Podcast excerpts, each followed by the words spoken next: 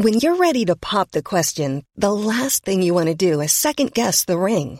At Bluenile.com, you can design a one of a kind ring with the ease and convenience of shopping online. Choose your diamond and setting. When you find the one, you'll get it delivered right to your door. Go to Bluenile.com and use promo code LISTEN to get $50 off your purchase of $500 or more. That's code LISTEN at Bluenile.com for $50 off your purchase. Bluenile.com code LISTEN. Hilary hits Mexico, Cali with heavy rains. Cabo San Lucas, Mexico. Hurricane Hilary brought heavy rains Saturday to portions of Mexico's Baja California Peninsula and the southwestern United States, as officials warned the powerful storm was likely to cause catastrophic and life threatening flooding.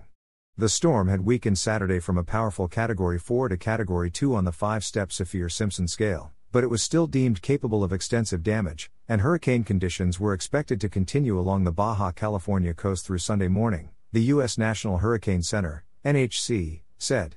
By Saturday afternoon, Hilary was packing maximum sustained winds of 110 miles per hour, 175 kilometers per hour, with higher gusts, the NHC said. Heavy rains were affecting portions of Baja California and the southwestern United States, with catastrophic and life threatening flooding likely. The center of Hilary will move close to the west central coast of the Baja California Peninsula tonight and Sunday morning, then move across Southern California Sunday afternoon and Sunday night, the Hurricane Center said.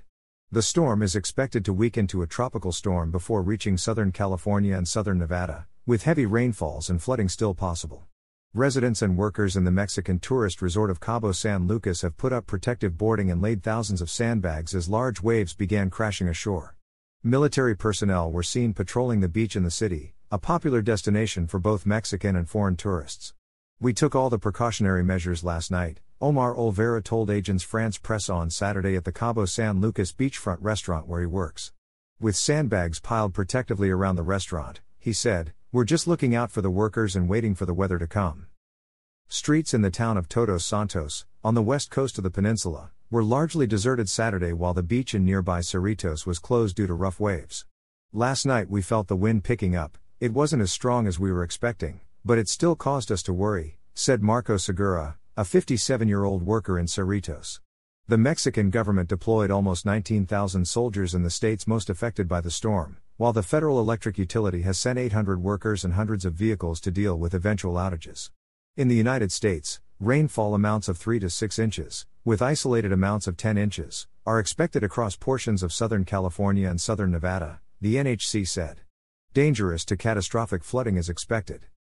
Nancy Ward, director of the California Governor's Office of Emergency Services, said Hilary could be one of the worst storms to hit the state in more than a decade. The U.S. Federal Emergency Management Agency has deployed teams to areas targeted by Hilary ahead of the storm, and President Joe Biden was receiving regular updates as he prepared to head to Hawaii to survey damage from a devastating wildfire. Scientists have warned that storms are becoming more powerful as the world gets warmer with climate change.